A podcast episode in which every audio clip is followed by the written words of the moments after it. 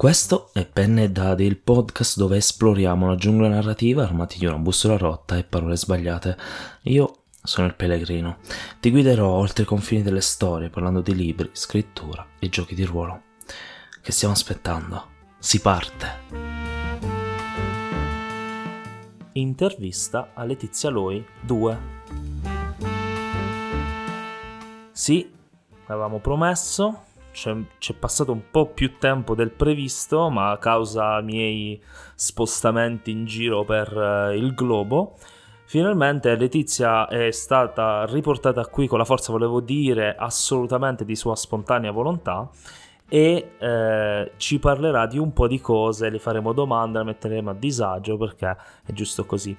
Devi sapere, tu che ci ascolti, che eh, Letizia adesso mi sta vedendo dall'alto verso il basso perché sono in piedi in una posizione estremamente precaria, estremamente pericolosa per la mia attrezzatura, quindi yes.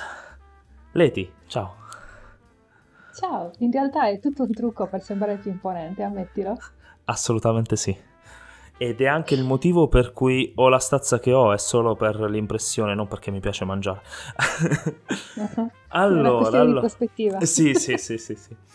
Uh, allora, Letizia, ciao, come stai? Tutto bene? Ma sì, dai, non mi posso lamentare, come si suol bene. dire. Bene, bene. Almeno non pubblicamente. esatto. Allora, vedete, ma sono legata alla sedia. Insomma. N- no, le circostanze no. sono quelle che sono. Giuro che non gli abbiamo fatto del male. Allora, allora, uh, Leti, qui c'è un elefante nella stanza che si chiama Istanzias e noi vogliamo sapere cosa. Hai visto? Non ho detto Contos 2. Bravo. Eh, è grande. Guarda, ha puntato al petto. Allora, con no istanzias, prima di tutto ci devi raccontare del titolo e poi racconta tu, fai tu un po', l'hai scritto tu, saprai cosa dirci, insomma.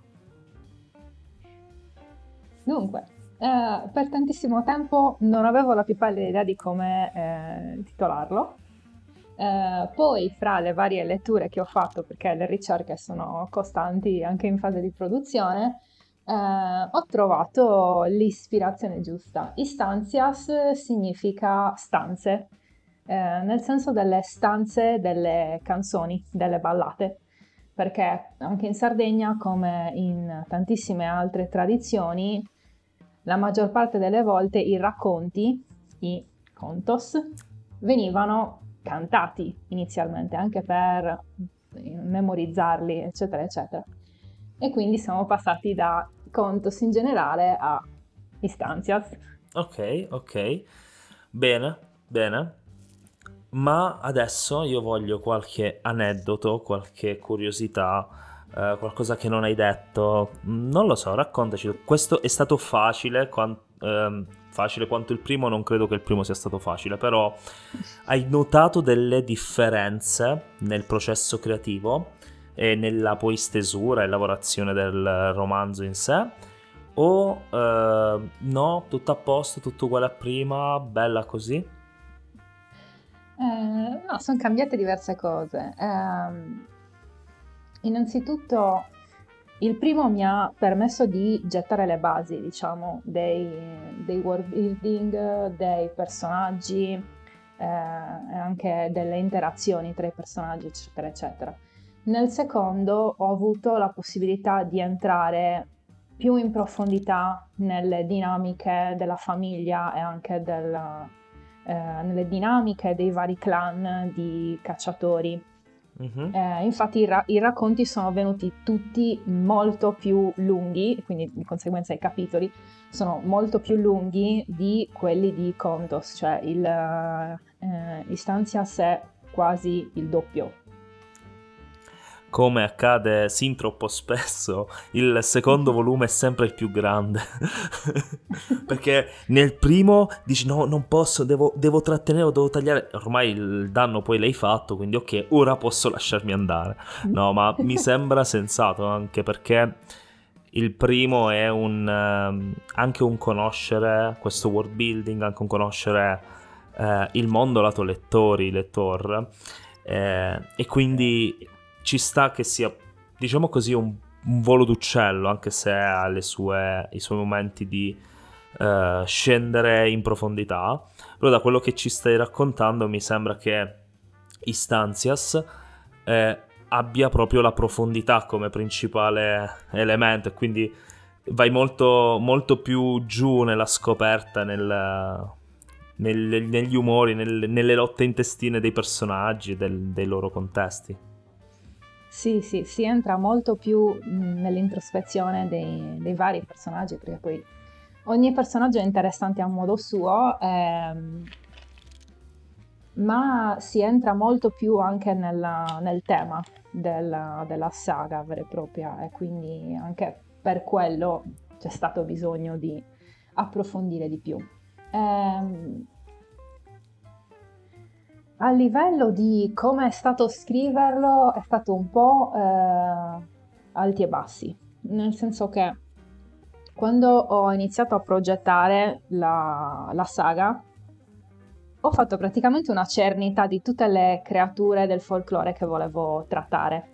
Eh, uh-huh. Quelle che mi sembravano le più interessanti o comunque sia eh, quelle che facevano a caso mio, perché di creature interessanti nel folklore sardo ce ne sono tantissime, non tutti si prestano al tipo di storia che volevo raccontare.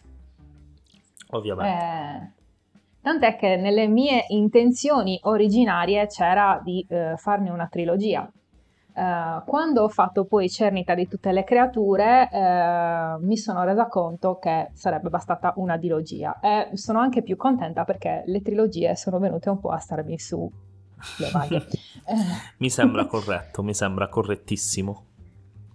Uh, quindi, come ti avevo detto, quando ho scritto istanzi, eh, quando ho scritto Contos, non avevo ancora un concetto di routine dello scrittore eh, stavo facendo tante cose, avevo ripreso a studiare, eccetera, eccetera, quindi è stato scritto un po' a spizzichi e morsichi. Quando c'era l'ispirazione scrivevo a fiume, quando non c'era non scrivevo boh. proprio. Fondamentalmente.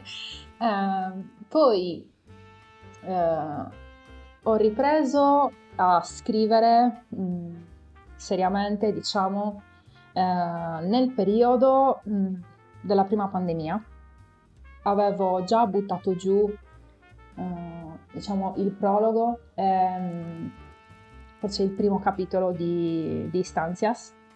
Eh, dovevo ancora scrivere tutti gli altri, anche se avevo già le idee di quello che dovevo fare, eccetera, eccetera. Eh, ovviamente la pandemia mi ha dato l'occasione di scrivere, però poi purtroppo ho iniziato a stare male, cioè psicologicamente male uh-huh. e, e la mia vena creativa si è completamente prosciugata. Zero. Eh, sono riuscita un pochino a riprendere solo quando ho iniziato a stare meglio. Certo. E lì, lì mi sono imposta di crearmi una routine e scrivere tutti i giorni. Eh, nel momento in cui mh, mm, ho iniziato con sia con una mentalità diversa che eh, con la voglia di nuovo di tornare proprio a scrivere, a creare. Eh, lì praticamente ho scritto tre quarti del libro in giro di pochi mesi. Certo. Quindi no, è venuto tutto fuori quindi è stata un, un, una gestazione inizialmente molto complessa, anche per motivi ovviamente esterni. Tra l'altro, piccola parentesi, ci si dimentica troppo spesso che eh, l'arte, o comunque l'artigianato, a seconda dei filoni dove si vuole inserire la scrittura, la scrittura eh, è fatta dalla persona che scrive, in quanto persona costantemente influenzata nel bene e nel male de- del contesto, di ciò che vive e di ciò che sente. E quindi sin troppo spesso ci si dimentica quanto è difficile a volte eh, riuscire a mettere nero su bianco le parole o avere voglia di farlo perché ci sono elementi esterni o interni ma che non sono dovuti direttamente alla scrittura, intendo quello. Okay. Quindi giusto per dire che comprendo benissimo quanto possa a volte essere difficile eh, affrontare queste dinamiche, soprattutto senza quando si è ancora in quella fase in cui scriviamo in modo molto amatoriale, nel senso di, ecco, come hai detto tu, oggi ho l'ispirazione, scrivo, poi non ce l'ho, non fa niente, eh, non, non scrivo niente, cioè in una fase in cui è più... è meno strutturato, o comunque meno consapevole. Poi, quando c'è più struttura o consapevolezza, ehm, spesso si riesce a gestire un po', un po', meglio, dipende poi dall'impatto sempre di questa dinamica, eh, però si, si, riesce a gestire un po' meglio. Allora, forse non sarebbe neanche eh, giusto dire che non scrivevo in quei periodi in cui non stavo fisicamente scrivendo. Eh, è una cosa che eh, mi capita ancora adesso se vado in blocco eh, molto spesso è o per elementi esterni, eh. per mancanza di informazioni, bisogno di tornare sulla struttura, cose del genere, oppure semplicemente perché il mio subconscio non è ancora pronto, non ha ancora eh, elaborato quello che voglio andare a scrivere ed era essenzialmente quello che mi succedeva prima, cioè a volte eh, avevo l'idea per una storia e quella storia restava nel mio subconscio anche per mesi, finché a un certo punto eh, la mia intuizione, se vogliamo, la mia creatività non metteva insieme tutti i pezzi che mi servivano per creare l'idea. E una volta che eh, il subconscio, diciamo, era pronto, allora potevo mettermi sulla scrivania e scrivere anche tutto in pochi giorni. Certo. È, ehm, è, un po' come se la storia fosse in gestazione, come hai detto tu, sul fondo della mia testa. Per me è sempre certo. stato così. E, eh, e, a volte mi capita ancora. Se, eh, se, mi blocco e non ci sono, diciamo, fattori esterni eh, di natura più pratica eh, che lo causano, molte volte è perché il mio cervello deve ancora lavorarci nel subconscio proprio. Assolutamente, io su questo devo dire che mh, mm, eh, sposo un approccio più, di, cioè, più, aperto quando si usa il termine scrittura. Cioè spesso si dice uh, met- la routine di scrittura, per esempio, ok?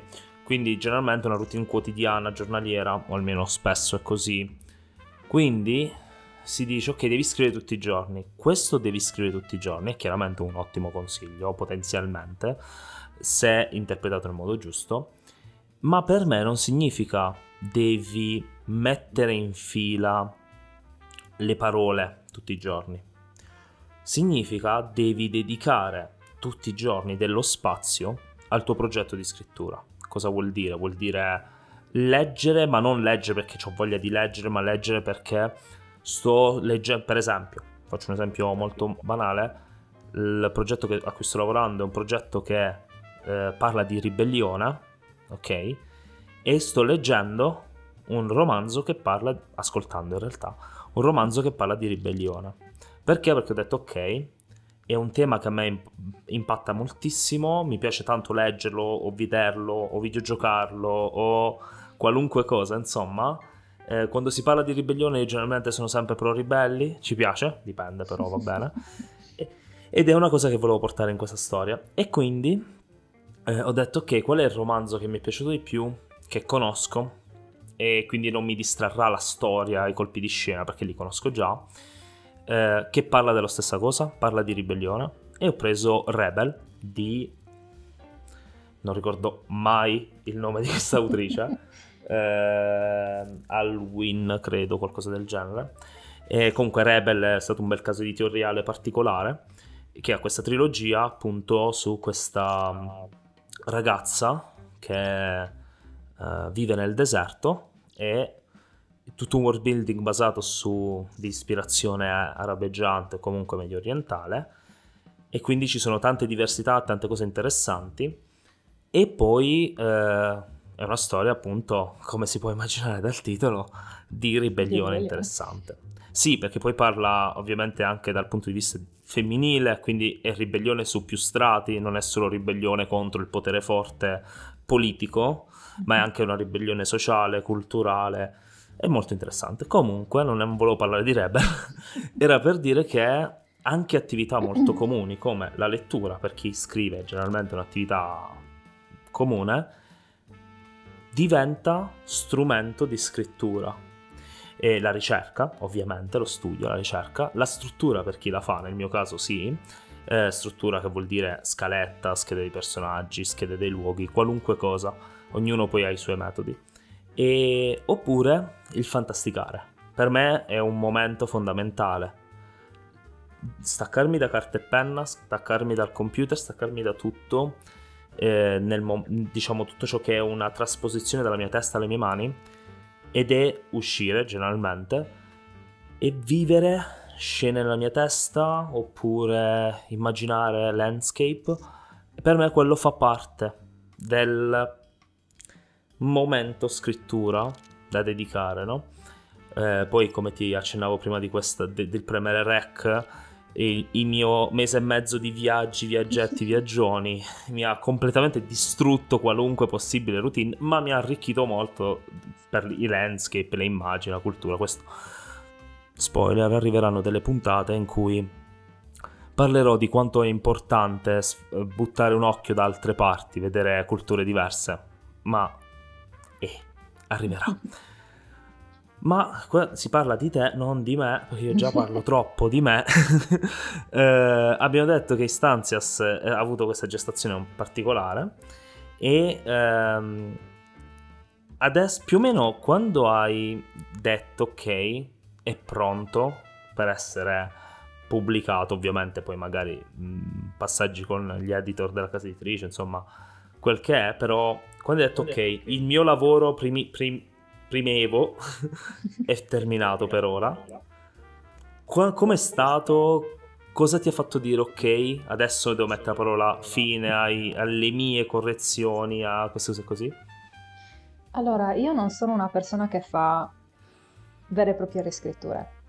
Uh-huh, io vado, ricordo, abbiamo... vado molto, tra virgolette, molto sicura eh, di quello che scrivo, mm, presto, presto, molta attenzione proprio alla formulazione delle frasi mentre sto scrivendo, mm-hmm. che per me è, è sempre una delle, forse la cosa più affascinante della scrittura. Eh, di conseguenza, una volta che ho finito, che ho scritto, e poi scrivo in ordine estremamente cronologico, a meno che non mi accorgo che eh, poi ci sia bisogno di una scena da infilare in mezzo. Io certo. inizio, vado dall'inizio alla fine, da A a Z, proprio non sono mai stata capace Siamo di scrivere molto, molto simili anch'io. Anch'io, mi, mi, mi si blocca il cervello. a meno che non mi venga magari l'idea per qualche scena è, è, qualcosa di molto buono, allora prendo appunti per non perderlo, perché se lo perdo è finita, eh, però certo. mh, resta una cosa che metto da parte e riprendo nel momento in cui arriva il momento di scrivere quella scena. Eh, quindi una volta che ho messo la parola fine, diciamo alla prima stesura era grosso modo finito. Dopodiché ho lasciato passare qualche settimana. Eh, uh-huh. L'ho ripreso rileggendolo dall'inizio alla fine per verificare che fosse tutto coerente, diciamo che eh, non avessi dimenticato qualcosa o ci fosse qualcosa che volevo approfondire, cose di questo genere. Ho fatto una prima passata di revisione, eh, non, la, non, la, prima, non è vero, perché faccio revisioni continue. Io ogni volta che scrivo una scena rileggo la scena che ho scritto prima, quindi sistemo anche gli errori e poi vado a scrivere la scena che devo scrivere quel giorno. Ma vabbè. Ehm, quindi fatto una prima passata di revisione, dopodiché l'ho mandato al servizio di beta reading di scritta. Eh, per chi eh, non lo sapesse, io ho appena fatto il, uh, il, il pollice, pollice, su in alto, sorridendo come un cretino, ma eh, ci sta, è, gi- è giusto. Giuro, giuro, giuro che non ho fatto questa intervista per eh, promuovere il servizio di beta reading di Scripta, però, però, no, eh, però è gratuito. E se avete una bravi. storia, Io... l'ha detto lei, non l'ho detto io, l'ha detto lei. Vi dico solo che se avete una storia nel cassetto terminata, trovate sul sito tutto ciò che serve a, eh, come nostro regolamento per il beta reading. Io, fossi in voi, la invierei al beta descriptor. Calcolate che è così buono che noi lo usiamo anche tra di noi, cioè quando abbiamo racconti, storie nostre, spesso lo mandiamo al beta sotto pseudonimo, perché comunque poi se no ci sarebbe il filtro, bla bla bla, e quindi eh, tolto chi lo sa dello staff, i beta generalmente non sanno e quindi questo è, è, è così buono il beta reading di scritta. Ora basta marchetta, torniamo da Letizia. E quindi mi hanno, mi hanno, dato tutta una serie di osservazioni. Ehm, la verità è che la maggior parte delle domande che mi hanno posto, poracci, questi hanno letto il secondo libro senza aver letto il primo, quindi molte cose erano anche una carenza di informazioni da parte loro, eh, per quanto io abbia mandato anche la sinossi di Contos, mm-hmm. ovviamente. Eh, la maggior parte delle domande che mi facevano di volta in volta erano tutte domande di cui io sapevo la risposta. Per fortuna, perché se ti fanno domande di questo genere e tu, autore, non hai la risposta, è un grosso problema. Però hanno fatto benissimo a farmele, cioè ottimo lavoro da quel punto di vista. Eh, alcune cose mi hanno portato a, a rivedere qualcosina, eh, però fondamentalmente è stata un, un, altro giro di revisione, diciamo. Certo. Eh, a più approfondito eh, e poi l'ho potuto mandare all'editing di lettere elettriche. Eh, in contemporanea, quando l'ho mandato a, al beta reading, l'ho mandato anche alla casa editrice dicendogli ovviamente sto entrando in fase beta e in fase revisione, mm, se c'è qualcosa che non vi piace ditemelo anche voi così faccio un unico giro di revisione. Non mi è arrivato niente, non mi sono arrivate eh, grandi critiche neanche dall'editor, anzi le è, le è piaciuto molto, meno male.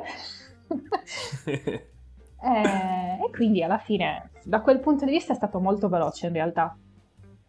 Meno male, meno male. Quindi immagino che comunque eh, non è stato detto che è stato molto veloce. Non è passato troppissimo tempo da quando hai inviato diciamo, la bozza finale a poi il momento della fase di pubblicazione. No, è passato praticamente un, quasi un anno esatto. Ormai un anno e qualche giorno perché eh, Istanzia sta per uscire. È uscito. Mm-mm. È quasi uscito, sì, sì, sì. Ci siamo, ci siamo. Quindi, quindi, quindi, Istanzia, ne abbiamo parlato. Il, il tuo modo di scrivere lo conosciamo dalla scorsa brevissima chiacchierata. Quindi direi di fare un salto da una parte in cui non abbiamo molto approfondito per niente e poi tornare un momento sulla scrittura perché voi non lo sapete ma io ho in chiamata eh, Leti quindi io vedo Leti e vedo il background di Leti e questo è importante ma per dopo vedremo perché partiamo per una tangente che non c'entra niente con la scrittura, o meglio, potrebbe sembrare che non c'entra niente. Perché? Io so, e mi sembra che lo abbiamo accennato anche l'altra volta, ma non sono sicurissimo, quindi in caso lo stiamo dicendo adesso.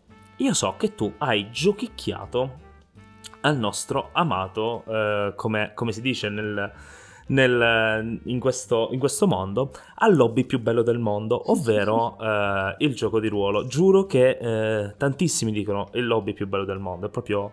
so perché questa cosa, però va bene. Sono contento perché a me piace. Dicevamo, Leti, tu si può dire che sei una giocatrice eh, di ruolo inteso chiaramente e eh, che ehm, nonostante mi pare di ricordare una non lunga esperienza, cioè nel senso non giochi da tanto, mm-hmm. da, da, tanti anni, ehm, hai però una cosa che spesso manca, perché ovviamente io conosco prima di, di portare qui i nostri cari intervistati, e ehm, hai detto che hai provato più giochi, il che già questo è molto importante.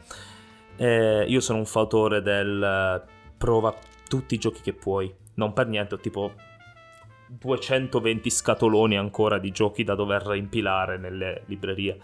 Sì, a, tal, problema, a, tal proposito, a tal proposito, ne avevamo forse accennato qualcosa in una live di scritta. Quando è che facciamo un gioco di ruolo fra noi, sessione fra noi scriptiani? Allora, allora, eh, io già non, io non dovrei dire quello che sto per dire, perché non dovrei, non ho tempo neanche per respirare. Però, però, la verità è che io amo talmente tanto giocare a questo hobby, per fare questo hobby, che la risposta è sì. Dobbiamo un attimo selezionare attentamente i eh, colpevoli e i congiurati e decidiamo poi a cosa giocare, come, perché, quando, eh, cose. Ma stay tuned perché che sia privata o pubblica questa giocata eh, si deciderà nel corso. Secondo me potrebbe essere un, um, un modo interessante vivere dietro le quinte di questa giocata eh, qui sul podcast, perché è quello di cui parlo. Parlo anche un po' troppo poco ultimamente di gioco di ruolo, quindi bisogna recuperare. E appunto recuperiamo sia col futuro, ma che anche con il presente. Allora, Leti, domanda X che si fa sempre. Io non la faccio sempre in realtà, però eh, mi piace anche scoprirlo, eh, visto che sei principalmente scrittrice. Eh, partiamo dal, dal, dal basic come e perché hai deciso di imbar- imbarcarti in questa terrificante china del gioco di ruolo. in senso, come mai e quando, perché, chi ti ha introdotto, insomma, com'è stata la tua prima giocata? allora, eh, la mia eh, semi-introduzione al gioco di ruolo è molto più vecchia in realtà. Eh, tant'è che io ho due bellissimi set di dadi verdi, rigorosamente verde e serpeverde, regalati dal mio vecchio gruppo di amici, eh, perché volevamo giocare a D&D, ci stavamo apprestando, diciamo, a iniziare le cose e le mie amiche mi re- cioè, regalarono ognuno di noi praticamente i sacchetti del rispettivo colore delle case con i, i due set di dadi abbinati. Bellissimo. Sì, grandissime. E infatti sono ancora lì eh, in mezzo ai miei giochi da tavolo. Ehm, quindi un, un, primo approccio l'ho avuto lì. Purtroppo non siamo arrivati a giocare, non ricordo per quali motivi traversi adesso. Poi eh, alcuni anni fa, uh, correva l'anno 2018, eh, me lo propose un mio eh, collega e amico perché voleva appunto fare una sessione, gliel'avevano chiesto anche altri amici e quindi abbiamo messo insieme un gruppo e abbiamo iniziato da D&D. Eh, Chiaramente. Classico, eh, classico assolutamente. Eh, quindi la mia prima giocata è stata estremamente divertente perché quando comunque sia giochi con eh, persone che conosci bene, eh, si creano uh-huh. ovviamente tutte delle dinamiche particolari, certo. no? Uh, dei siparetti quasi metanarrativi perché sono dei personaggi ma che parlano ai giocatori, a esperienze del gruppo, magari fuori dal gioco. N- nel bene e nel male molto meta perché eh, non è sempre facile scindere il personaggio dal giocatore o per il giocatore eh, interpretare il personaggio in maniera diversa da se stesso, tant'è che si creavano delle dinamiche in cui magari c'era il mio stregone che aveva un'intelligenza tutto sommato normale eh, e la maga di intelligenza 18 che ovviamente doveva averla altissima per poter castare eh, e il mio stregone arrivava a determinate intuizioni molto prima del mago. Ma lì non ci puoi fare niente perché dipende dalle persone in gioco. Se uno non ci arriva non ci arriva. Certo certo. Eh, però quella è stata una delle cose che mi ha fatto realizzare che io non posso giocare personaggi scemi. Capisco perché io ho questa strana cosa da giocatore che mi capita rarissimamente, eh, che non è dall'inizio, è una cosa diciamo degli ultimi anni, che quando mi capita di giocare, io voglio giocare uno scemo che picchia le mani. Non so perché, non c'è un motivo vero, ok? Però voglio fare questa cosa. Però poi risulta sempre il veterano genio della tattica militare. Perché, boh, cioè, in realtà non è così, ma va bene lo stesso. Dipende perché mh, con gli anni si arriva a riuscire a scindere, eh, però è vero che non è sempre facile. Aggiungo che parlando di meta, non è sempre desiderabile il me- cioè l'evitarlo, intendo, perché c'è questo stigma sul meta che deve essere evitato a tutti i costi complessivamente. Ma in realtà, in realtà non è così. Uno per un motivo molto banale. Eh, noi andiamo a giocare personaggi che non esistono nella realtà. Noi non siamo guerrieri veterani, maghi, stregoni, gnomi, nani, quindi non possiamo avere la stessa velocità di pensiero nelle stesse situazioni, è fisicamente impossibile. Eh, salvo che non abbiamo conoscenze che in teoria il nostro personaggio non potrebbe avere, no? E, e quindi già solo per questo ha senso il meta e poi molto spesso senso per le dinamiche di tavolo, ma questo, questo di nuovo se ne parlerà in una puntata perché se mi inizio a ficcare in, questo, in questa grotta non ne esco più, eh, almeno voi non ne uscite più, io posso parlare per 2000 ore senza problemi. No, ma infatti Quindi, io non sono contro il meta di per sé, certo, a meno che non sia qualcosa di troppo pesante, tipo com- come hai detto tu, il tuo personaggio non può avere quelle conoscenze, anche se tu sei al tavolo e le hai sentite. Eh, certo, certo, certo. Però il divertimento in quei casi sta anche nel cercare di ottenere in gioco quelle conoscenze oppure dover interpretare un personaggio che non ha quelle conoscenze e quindi fa la figura del, dell'idiota. O, Assolutamente. Si, si, creano anche a volte delle situazioni molto comiche eh, è, il bello di giocare con persone che conosci bene è anche che eh, il meta o il gioco stesso eh, spesso porta a creare dei veri e propri inside joke, cioè noi ne abbiamo tantissimi che risalgono proprio alla nostra prima campagna. Certo, certo. Quindi D&D, ma abbiamo detto anche che lei, Leti, signori, signorina Leti, nonostante ha iniziato più o meno a giocare nel 2018, quindi 5 anni fa, meno della metà del tempo che ho giocato io, ha già provato tanti, o meglio, ha diversi giochi che non è scontato, eh. Tu hai fatto una lista di giochi a me prima che comunque numericamente parlando non è scontata. Io conosco persone che giocano da molto più tempo di me e che avranno giocato un paio di giochi al massimo. Eh, e quindi attenzione.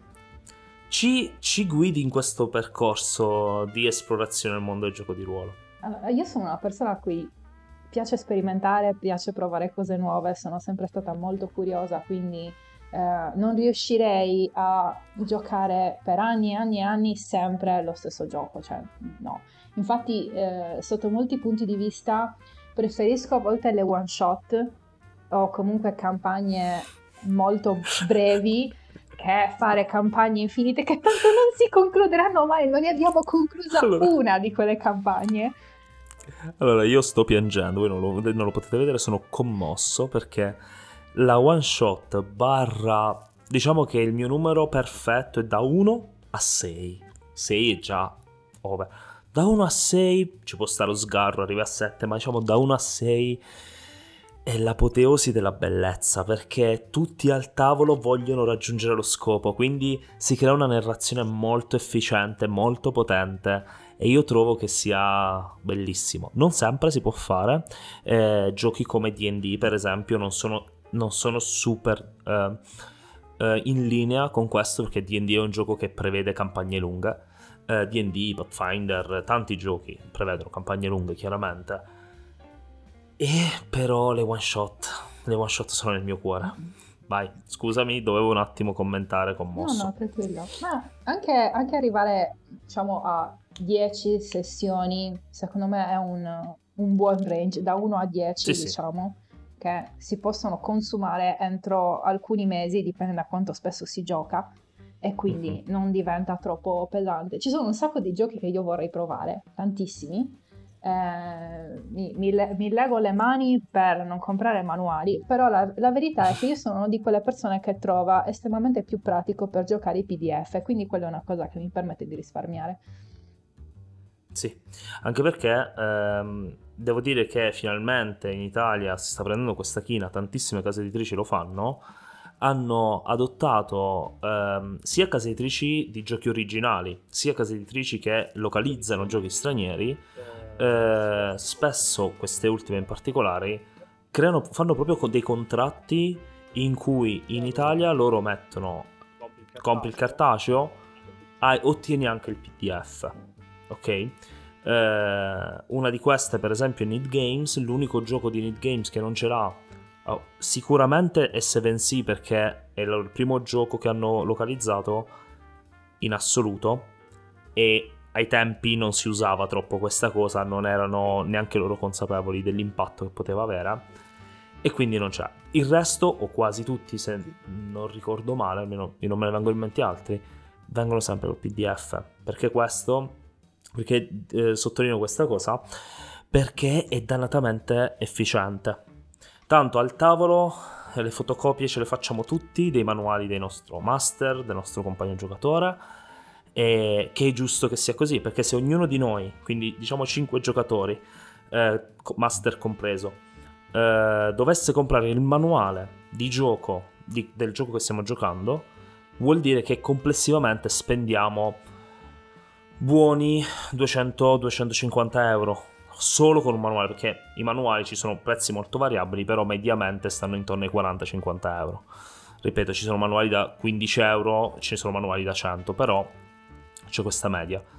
E quindi uh, mi trovi estremamente d'accordo sul, sul, sul sfruttare il PDF, usarlo molto al tavolo e io sono un grande amante, ho tipo una cartella piena di PDF di tutti i giochi che ho e PDF di giochi che ho comprato direttamente in versione digitale e, e quindi capisco molto bene questa cosa, anche il risparmio, anche se non è un problema che davvero mi faccio. Sono tornato da Lucca con eh, 300 circa euro di spesa in giochi e libri, dove la maggior parte sono giochi. Eh, sono tornato in treno con questa busta che pesava boh quanto Marte e non so eh, come ho fatto, però è andata. Vabbè, io ho dato il mio a Strani Mondi ed erano, non erano neanche giochi, erano solo romanzi, quindi lasciamo stare. Eh, assolutamente, assolutamente. No, allora, il manuale cartaceo è, è, bello, cioè è bello da sfogliare, è, è... Certo. Sic- sicuramente è una cosa che il master deve avere, secondo me. È molto più pratico eh, per il master avere il libro che può sfogliare, eccetera, eccetera. Per i giocatori e soprattutto per la sessione al tavolo, quando hai bisogno di andare a consultare, eccetera, eccetera, è molto più pratico il PDF. Anche perché adesso certo. esistono i tablet, grazie a Dio, non hai bisogno neanche più di farti 20.000 fotocopie. Quindi vai, apri il PDF, sì. vai alla sessione, cerchi quello che ti serve, eccetera, sì, eccetera. Sì. Li trovo molto Io ormai pratici. ho preso l'abitudine da giocatore ho preso l'abitudine a segnarmi eh, davanti a tutte le voci della mia scheda, so l'abilità X, la tecnica Y, la classe anche, cose del genere, segnarmi sempre la pagina.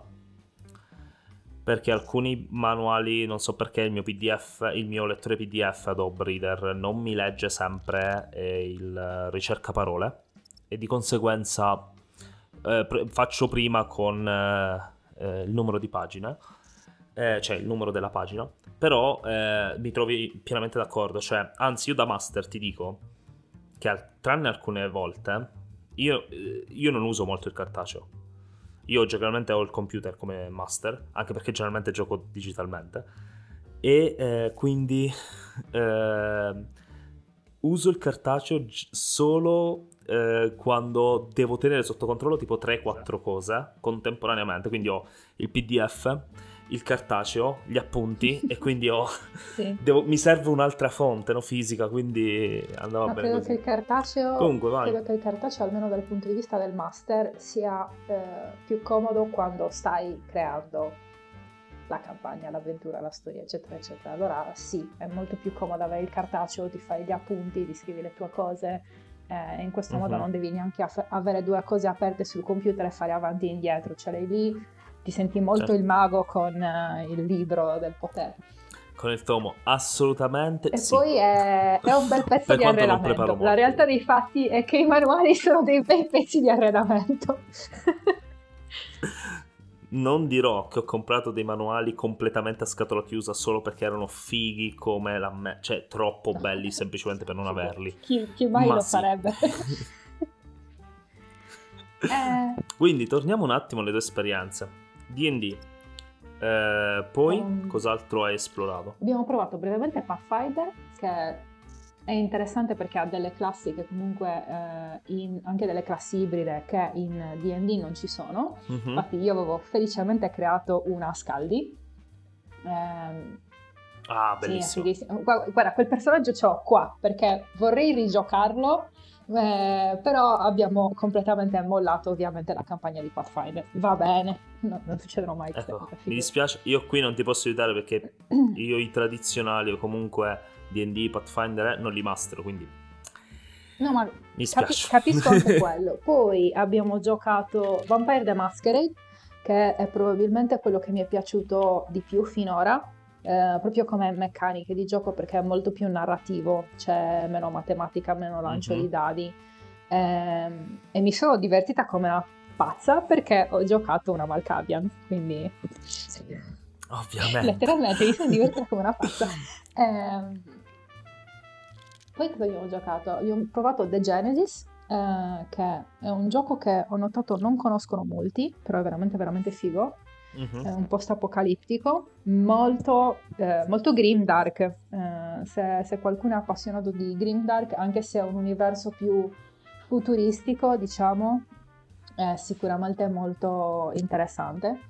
Eh, l'ultimo che ho giocato l'anno scorso è mm, una diciamo, versione eh, super semplificata di DD che si chiama Microlight e che ci ha Ok, credo di averla sentita, ma non di, aver, di non aver, sicuro non l'ho provata. E ci ha permesso di praticamente giocare una campagna che in realtà era formata di one shot. Cioè il, il master, ha, sì, il master ha imposto, diciamo. voi dovete finire l'avventura ogni sessione, poi potete tenere gli stessi personaggi e continuate a esplorare, andate a vedere altre cose, però queste iniziate, questo deve finire oggi, massimo, ma proprio massimo massimo, la prossima volta, ma vi faccio ritornare al punto di partenza e qui dovete rifarvi tutta la strada. Sì. Però è stato divertente. devo dire, devo dire, da amante di one shot capisco, capisco il, l'ultimatum perché davvero ah, è vero che io sono un chiacchierone quindi spesso sono, causa del proble- sono parte della causa del problema però però a volte, cazzo, questa cosa si poteva fare in due ore perché ci siamo qui da sette. No, ma per tanti, per tanti versi è stato interessante e anche rinfrescante, tra virgolette. Eh, anche perché avevamo, avevamo personaggi molto riciclabili, capito? Quindi... Certo. Io qui è una domanda che non ti avevo ancora accennato, legata al mondo del gioco di ruolo, ma in realtà ha queste due anime, diciamo, no? Mai, eh, perché per me è molto reale questa cosa, quindi mi, mi interessa scoprirlo negli altri se c'è. Ti è mai stato di aiuto o hai trovato che il modo di narrare le storie del mondo ludico, del mondo del gioco di ruolo, possa essere, possa coadiuvare la scrittura? Nel senso, sono due modi di narrare che comunque sono diversi, medium diversi, quindi ovviamente narrazioni completamente differenti, completamente, narrazioni con diciamo le loro differenze. Ti è mai capitato di giocare e dire cazzo questo sarebbe un racconto figo oppure questo personaggio, giocante o non, eh, cazzo mi ha fatto venire in mente una storia, un elemento per la mia storia, mi ha aiutato a sbloccarmi, cose di questo genere. Mm, se è successo è stato eh, a livello molto subconscio, eh, perché diciamo che io quando sto scrivendo qualcosa sono molto focalizzata su quello eh, e quindi non, non svio, tra virgolette. Ci sono sicuramente dei personaggi interessanti che potrebbero diventare degli ottimi personaggi per delle storie, eh, c'è la problematica ovviamente del dover, doverli adattare per non essere troppo ovviamente presi da un gioco di ruolo. Quindi... Certo, certo. Ma in realtà quasi tutti i personaggi che ho creato in gioco sono degli ottimi personaggi estremamente interessanti che potrebbero diventare i protagonisti di una storia. Cioè, anche solo la Scaldi che ti ho citato era fighissima. Ehm...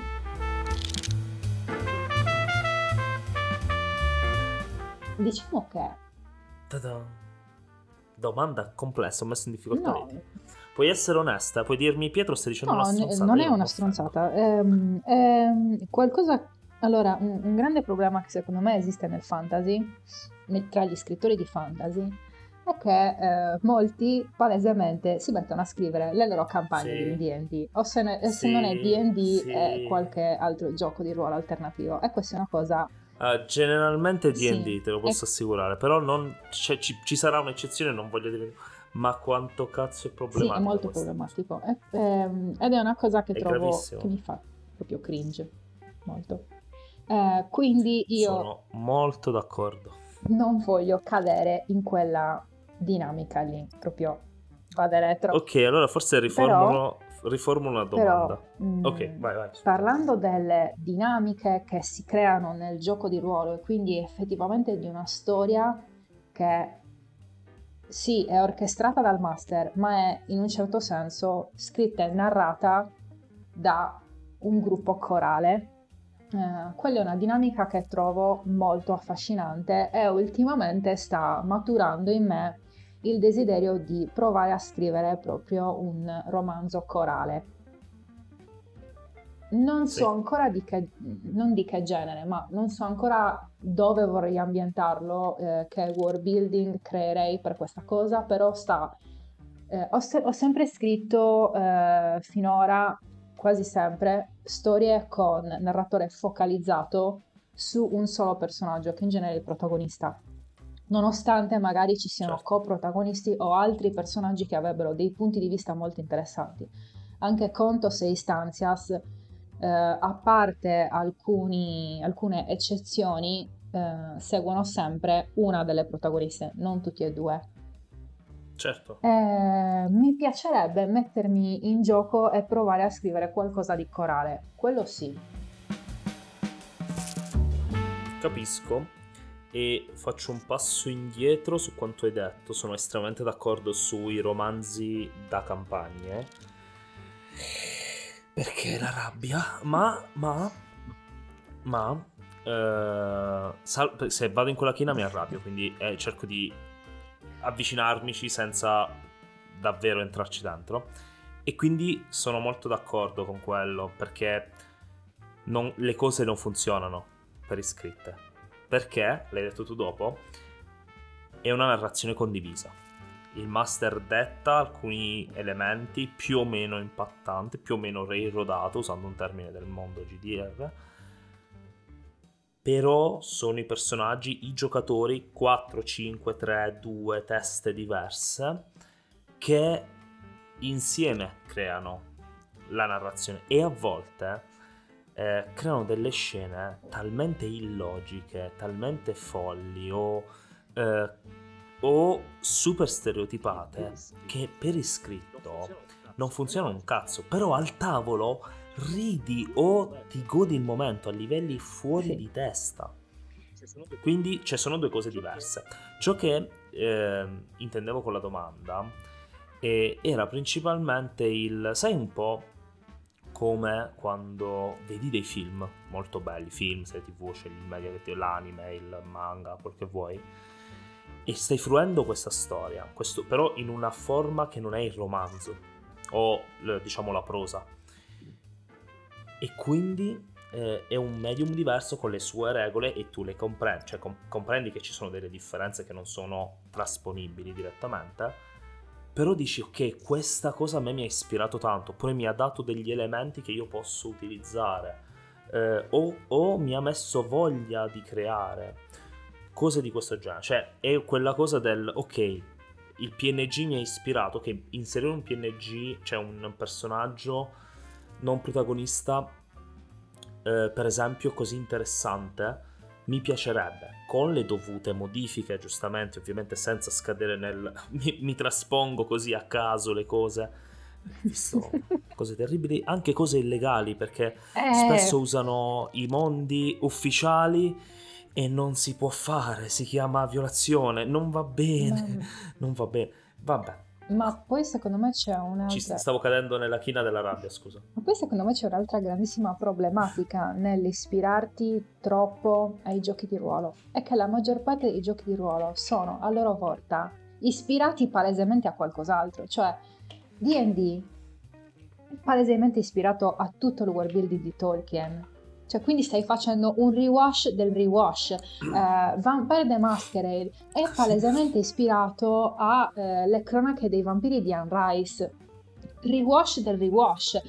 Sì, sì, ma, ma guarda, è, è talmente palese in D&D che D&D nei primi anni di vita è andata in causa contro la- quella che oggi è la Tolkien Estate perché avevano messo lo- gli Hobbit. Cioè, in realtà la Tolkien Estate gli ha detto no, ma questo è tutto il Signore degli Anelli. Sì, ma il Signore degli Anelli si rifà alla mitologia. Io ho ripreso la mitologia. Ma quello è un Hobbit. L'Hobbit se l'ha inventato mio padre. E quindi l'Alfling. Denuncio. Hanno vinto loro, però Alfling, che sono degli Hobbit, ma Esatto. Alfling. Vabbè, quello che vogliamo dire con questo sono estremamente d'accordo, quindi la mia... Cioè, quello che io trovo molto potente del gioco di ruolo è la, la condivisione della narrazione. Per quanto spesso il- la scrittura non sia così solitaria come ci si immagina, cioè hai il beta, hai l'editor, hai un alpha reader, un buddy di scrittura, potrebbe scrivi a più mani, ok? È un modo di affrontare comunque la creazione che è molto personale, Mhm. cioè comunque molto intimo, è molto singolo. Poi eh, rimbalzando con altri dopo che hai creato, questo sì, però nella fase creativa è molto singolo. A livello gioco di ruolo, la cosa che mi ispira tanto spesso, che mi dà molte idee, è proprio quella condivisione. Ecco perché forse inconsciamente, non lo so, ma io come master improvviso tranquillamente il 95% di tutte le mie campagne, di tutte le mie sessioni. Praticamente io, io mi segno eh, giusto un paio di cose e poi ho un apro Nomix, giuro, apro Nomix eh, con eh, un'azione di riferimento che mi aiuta come ispirazione. Per esempio adesso sto giocando Leggenda dei Cinque Anelli che è una roba... ehm, ah, come si chiama? Asiatica come ispirazione principale anche per, per quanto completamente fantasy e quindi ho nomi giapponesi nomi maschili giapponesi nomi femminili giapponesi con significato e poi quando spunta un PNG come si chiama? così mediamente succede questo ma la cosa che mi piace di più è vedere i miei giocatori che poi rimbalzano e creano cose nuove e su cui io poi mi appoggio per creare di nuovo e questo a me mi ispira molto a livello di scrittore world building Sì, eh, quindi è, è questo Mhm. il gioco diciamo me. che eh, io riesco un po' a sopperire a questa cosa perché quando sto iniziando un nuovo progetto tendo a parlarne molto con eh, i miei amici o con, con alcuni amici selezionati o che eh, scrivono a loro volta oppure che sono artisti di vario tipo o hanno delle specializzazioni che magari mi potrebbero essere utili per determinati argomenti. Eh, quindi molte volte si crea quel ping pong, quel rimbalzo di idee eh, dove ti danno Mhm. il là che ti permette di mm, Certo. partorire qualcosa di ancora più brillante, diciamo. Eh, quindi quello è, è anche una cosa che rende la scrittura meno solitaria, è, qualcosa, è un momento di condivisione. molto vero molto bello e lo uso per perché io sto notando che anche se ho detto il contrario ci stiamo pericolosamente avvicinando a quella lunghezza di cui sopra. Quindi uso questo elemento di ehm, parlando di condivisione ehm, diciamo eh, buddy brainstorming condiviso cose del genere perché voglio parlare di quella bellissima bacheca in sughero che è dietro di te, per chi non la stesse vedendo, vedendo, bevendo, vabbè, per chi non la stesse vedendo, eh, se vuoi descrivere ciò che puoi descrivere, ovviamente senza buttar fuori, dimmi cosa sto guardando, così è lo una sanno bella anche bambina di sughero di circa, se ricordo bene, un metro per 70, dove eh, ci sono i miei appunti, foto e altre cose di ispirazione che ho piantato lì per fare essenzialmente il mio murder wall di scrittura del romanzo che sto scrivendo adesso. Che ovviamente non è Instanzias, non è Contos 3, ma è qualcosa di completamente diverso. E tra l'altro mi è saltato particolarmente all'occhio, non tanto perché mi voglio fare i fattacci di eh, Lady, ma perché a parte ci sono delle immagini, delle foto, delle stampe comunque molto eh, catchy per l'occhio, ma notavo che c'era un pattern in queste immagini, allora l'occhio automaticamente si è focalizzato. Quindi poi ho notato che a fianco alle immagini ci sono delle carte che io conosco molto bene e che eh, ho detto, oh ma questa è una cosa molto bella. E infatti, sì, sì, certo. posso dirlo, mi, mi dà il permesso, perfetto, e sulla bacheca in vari punti ci sono le carte del Fabula Deck che vanno a, penso, dare una forma a questo, a questo wall che hai creato tu e quindi domanda diretta, come ti trovi con il deck di Fabula? Lo usi esattamente da manuale, passami il termine, oppure no, oppure sì, mi dici tu. E um, cosa trovi che, sia più, che, ti, che ti è più utile di questo strumento? Analogico, tra l'altro, in questa era super digitale allora, no, che viviamo. Uh, intanto lo sai, a me piace molto l'analogico. Io, la, la, mia prima stesura del romanzo è a mano, sono al terzo quadernino che sto consumando. Um, lo trovo un mazzo molto ben congegnato. Il problema non è il mazzo, sono io, perché io non faccio mai le cose semplici e quindi non ho fatto una costruzione normale di una storia. Cioè, manco per un cazzo. Um, per, per, la serie che io sono partita in media res, praticamente ho saltato tutta la prima eh, mhm. fase che ci dovrebbe essere in una storia dove fai conoscere il world building e i personaggi li ho catapultati direttamente nel momento eh, quello che dovrebbe essere, neanche l'incidente scatenante, dovrebbe essere l'ingresso nel mondo straordinario. Ehm, e poi essenzialmente parto da lì. Quindi in realtà di, di, tutte le carte che avrei dovuto usare di fabula ne ho usate molto poche e le ho anche dovute un attimino mi, mi, sembrava breve, mi sembrava stretto questo, questo wall, ma sarà no, la prospettiva. No, no. Ok. E ci, ci, sono molte, molte carte no, che sono rimaste la... nella scatola perché mh, mm, ci sono certe fra- fasi che nella mia costruzione sono sovrapposte, cioè vengono insieme, oppure uh, le ho tagliate, allungate, cioè essenzialmente c'è una colonna enorme di post-it che quello è mm, forse la, la, seconda fase della storia. Normalmente la seconda fase della storia è quella più stretta, no? Cioè la prima fase che è lunga dove presenti eh. tutto, la seconda fase dove è quella un po' di mezzo. La, la mia è la più lunga perché lì dentro c'è tutta l'indagine fondamentalmente. Certo, eh, certo. Quindi il problema non sono io, cioè il problema non è Fabula, quindi... sono io. Eh, però è stato, è stato utile in un momento in cui, eh, dopo una lunga pausa forzata per via del trasloco, avevo bisogno di rientrare eh, nel mood, nell'universo, eh, riprendere anche una prospettiva generale e capire dove posso andare da qui in poi.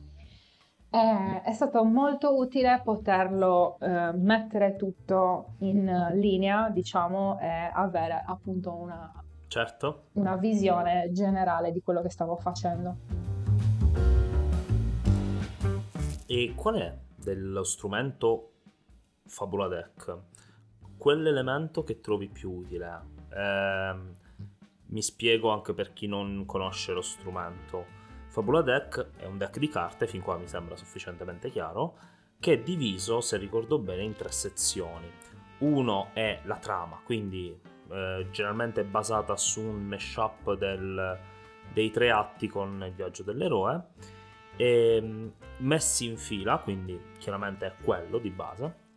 Poi c'è una, una parte che ti aiuta a gestire eh, eventuali intrecci particolari, quindi più punti di vista, eh, svolte particolari della trama e poi c'è una parte più meta, tornando a usare un termine già utilizzato in questa, in questa sessione podcast, eh, che riguarda di più l'autore, tipo, ok, quale narratore pensi di utilizzare? Eh, parlami dell'ambientazione, quindi carte che aiutano a focalizzare questo.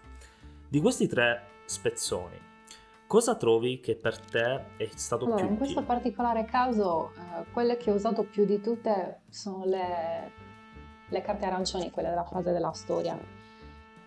Ma per il semplice sì. motivo che mh, ho, fatto, ho, ho comprato il deck e ho iniziato ad usarlo quando avevo già strutturato quasi tutto.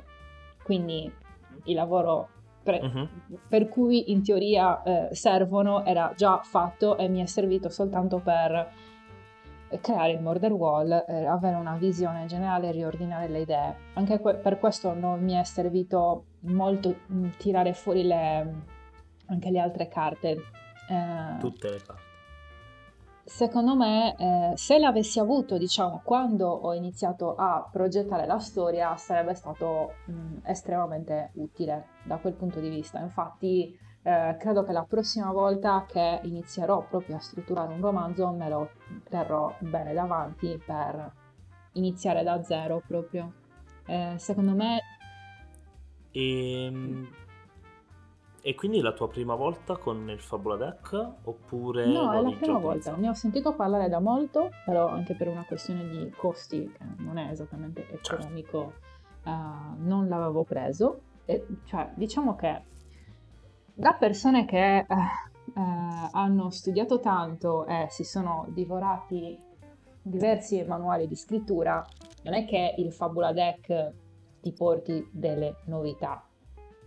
certo, delle informazioni nuove, questo assolutamente serve no. più che altro a avere una visione completa del quadro, appunto. Per, eh, eh, esatto, proprio a, livello visivo e forse anche un po' a farti da reminder, a, portare, a, a portarti a riflettere, come hai detto tu, la domanda che tipo di narratore vuoi usare.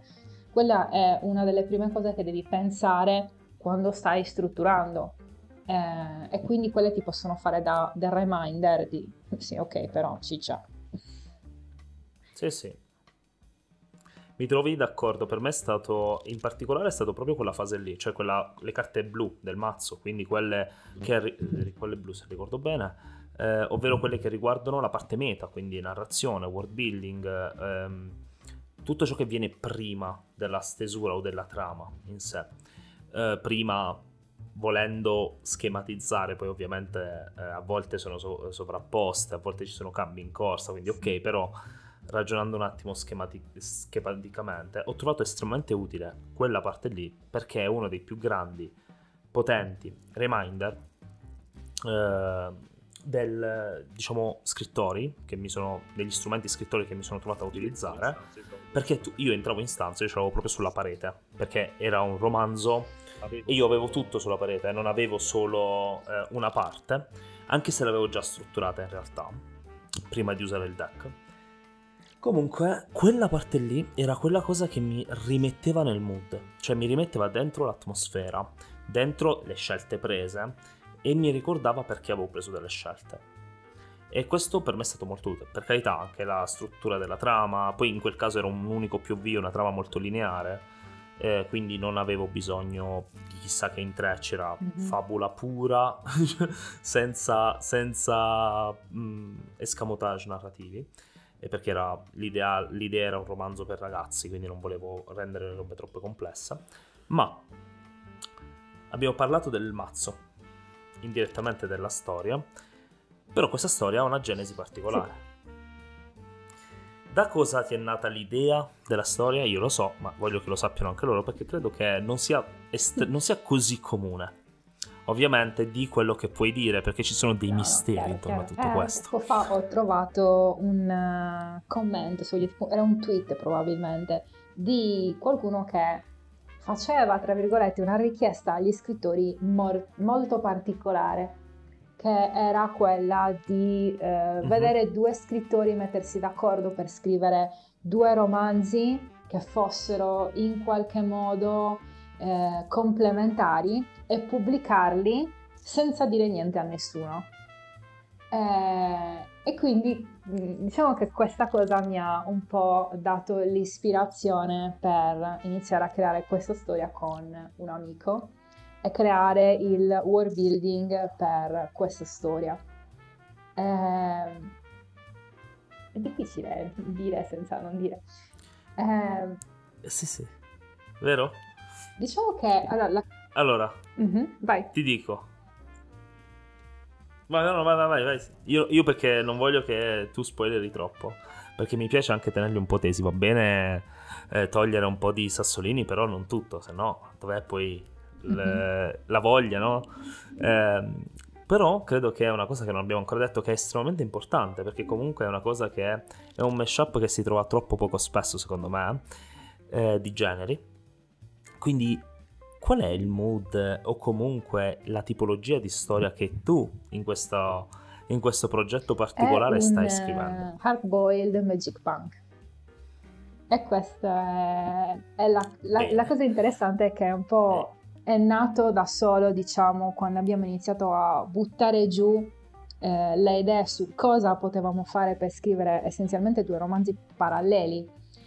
Eh, abbiamo concordato subito entrambi sull'atmosfera grigia della città molto noir. Eh, infatti anche tutte le immagini eh, certo. sulla, sulla mm. bacheca sono in bianco e nero. Eh, però la nota di colore che gli abbiamo dato è proprio il sistema magico che vogliamo, se vogliamo chiamarlo così, che non è la, la classica, cioè, eh, non è, sì è magia ma non è magia, perché è magia trattata come se fossero dei mh, mm, talenti particolari, eh, che chiaro, poi vengono chiaro, messi chiaro. a servizio della città. Ok, Perfetto. Eh, un po' mi ricorda la saga dell'attraverso specchi, cioè il, il, lo, lo, come, ha, come, ha, sfruttato il sistema magico che è talento delle varie isole, città, insomma, eh, familiare e che poi è sfruttato in molte, non in, non in tutte, però in molte è sfruttato proprio per la città, quindi è molto interessante. Ma non voglio che tu dici troppo perché sennò poi avete tutti gli elementi per eh, farvi incuriosire da questa storia. Io già eh, sono incuriosito, quindi poi gli dovrò rompere le scatole a Leti per, per, avere leak interessanti. Ma quello che voglio domandarti, ed è l'ultima domanda di questa intervista, se no veramente non finiamo mai più, ed è um, com'è stato passare da uh, una storia nata nel folklore della Sardegna, una, una o comunque in questo caso due romanzi legati a questo ha un genere così diverso, per quanto sempre sotto il cappello del fantasy, sto facendo le virgolette per chi non uh, può vedere, ovvero tutti, eh, cioè uh, perché faccio questa domanda? Perché è vero che c'è un cappello che è il fantastico, ma è un cappello enorme, quindi secondo me c'è una differenza abissale e io voglio che tu ne parli, magari mi sbaglio, per te è stato Uh, tranquillo, però è stato mi un, sembra interessante. un cambiamento d'aria che era quello di cui avevo bisogno perché gira che ti rigira, eh, scrivere racconti attorno al fuoco mi ha preso qualcosa come dieci anni. Eh, avevo, cioè per quanto io ami il folklore sardo eh, eh, sia affezionata a quel world building, certo. quei personaggi, tant'è che è stato traumatico togliermeli dalla testa. Eh, dopo aver chiuso Istanzia è stato veramente difficile. Io ho passato un mese dove continuavo ad avere quei personaggi che soggiornavano in pianta stabile nella mia testa. Volevo scrivere altre cose, ma mh, mm, c'erano solo loro, essenzialmente. Quindi ho dovuto prendermi un po' di tempo per, per staccarmi. Ma avevo bisogno di questo cambio. Eh, tant'è che tra i due io ho scritto un racconto lungo, sempre ispirato al folklore sardo, che in realtà è un retelling di Giselle, del balletto Giselle. Eh, non conosco. È uno dei, dei balletti di, di, danza classica più famosi. Diciamo che Giselle è il, quasi il top a cui possa ispirare una danzatrice di arrivare come okay. ruolo, ehm, che mi è stata commissionata da un amico danzatore che vorrebbe portare in scena una versione appunto sarda di Giselle. Quindi sì, molto figo. Abbiamo un po' rimaneggiato la trama. Eh, la storia di Giselle è molto semplice, di stampo prettamente romantico nel senso di epoca romantica, non di romance.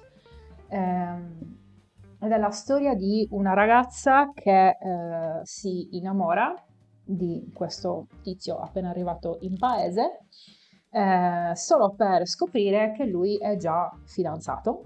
Eh, questa cosa la porta ad impazzire, a morire di crepacuore. Dopodiché lei si trasforma in una Villi. Le Villi, da cui hanno, da cui hanno preso ispirazione per le vela di, di Harry Potter, non so se è presente, sono degli spiriti vendicativi che eh, uccidono eh, gli uomini che hanno ingannato le donne e non le hanno poi portate al matrimonio come avevano promesso. Abbiamo preso sta cosa, l'abbiamo rimaneggiata, l'abbiamo fatta in chiave sarda, abbiamo ribaltato il tema. Eh, però essenzialmente io come ho finito di scrivere istanze ho detto ciccio, dammi tutto il materiale che mi puoi dare sulla danza perché io sono completamente ignorante in materia, eh, perché lo devo scrivere adesso che ho le informazioni fresche sul folklore, perché poi voglio andare a fare altro. Mi sembra, mi sembra un ottimo. Quindi sono tolta questa cosa idea. fuori. Pam, Quindi questo poi passaggio... sono andata dritta di lancio a fare altro perché avevo veramente bisogno di cambiare aria. Poi altro è relativo perché effettivamente è sempre come hai detto tu sotto il cappello del fantasy, ma non è nato con l'idea di fare fantasy. Ecco, quella è un, un'altra cosa. L'abbiamo infilato perché siamo due amanti del fantasy e... ed era figo. Figo. È quella cosa del no, ma non, questa volta giuro che non scrivo fantasy, esatto. farò un hard boiled classico e poi a un certo punto fai... Ma vuoi, ma vuoi mettere se, se l'arma del vento è la magia? o, o, o, aggiungi elementi, potrebbe essere... Ma vuoi mettere se ci sono i draghi? O se scegli quel che ti pare perché a un certo punto a noi amanti del fantasy si va in quella direzione. Bene, bene, io adesso blocco tutto, scappa, scappa, scappa perché niente, non ce l'abbiamo fatta. Eh, siamo comunque su più o meno quella stessa lunghezza. Va bene così perché sono uscite tantissime cose interessanti. Ci piace. O così volevo, volevo essere più stretto questa volta, ma eh, non ce la farò mai. Sono troppo chiacchierone. Lo sentite, mi conoscete. Mi dispiace per voi.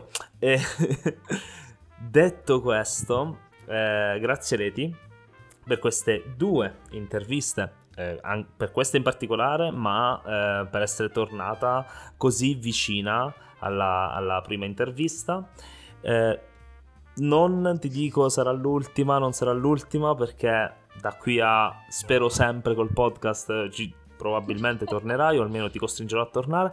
E, eh, però per il momento eh, abbiamo esplorato la tua vena creativa, tua, le tue esperienze e eh, mi raccomando, voi che ascoltate, ricordatevi di andare, ovviamente in descrizione trovate tutto, a cliccare come pazzi su quel tasto SD che, che aggiunge al carrello eh, per Istanzias, per Contos se non l'avete preso, eh, segui, follow cose sulle piattaforme di Leti perché se no vi vengo a trovare a casa. Allora, minacce a parte, minacce a parte, eh, niente Leti, ti volevo ringraziare di nuovo e uh, direi che uh, dobbiamo staccare, se no qualcuno da lontano o non così tanto eh, mi ucciderà. Grazie a te per avermi ospitato, io spero di sentire da tutti che cosa ne pensano di Istanzias e di Contos, se non avete ancora Alla prossima! Sicuramente, tanto eh, l'Art Boiled è lì. Eh, chi lo sa? anzi, anzi, forse la prossima con Leti potrebbe essere qualcosa di ruolo, visto che l'abbiamo accennato in questo episodio. Bene, noi come al solito, voi come al solito trovate tutto in descrizione, non vi dirò premete, pulsanti, share, commenti, stelle, cose. Sapete già quello che dovete fare, fatelo perché aiuta il podcast a girare, ma soprattutto perché quello di cui parliamo qui è esplorazione, in questo caso delle interviste, vivere le esperienze di altri ci aiuta a essere riconosciuti e quindi magari quel tuo amico che sta lì a fissare il vuoto e che sembra sempre, sempre perso, perché probabilmente lo è, sta pensando probabilmente alla sua storia e quindi mandagli questo episodio così sa di non essere da solo. O da sola, o da sol, ah, ovviamente. Quindi, come al solito, noi ci ascoltiamo alla prossima esplorazione.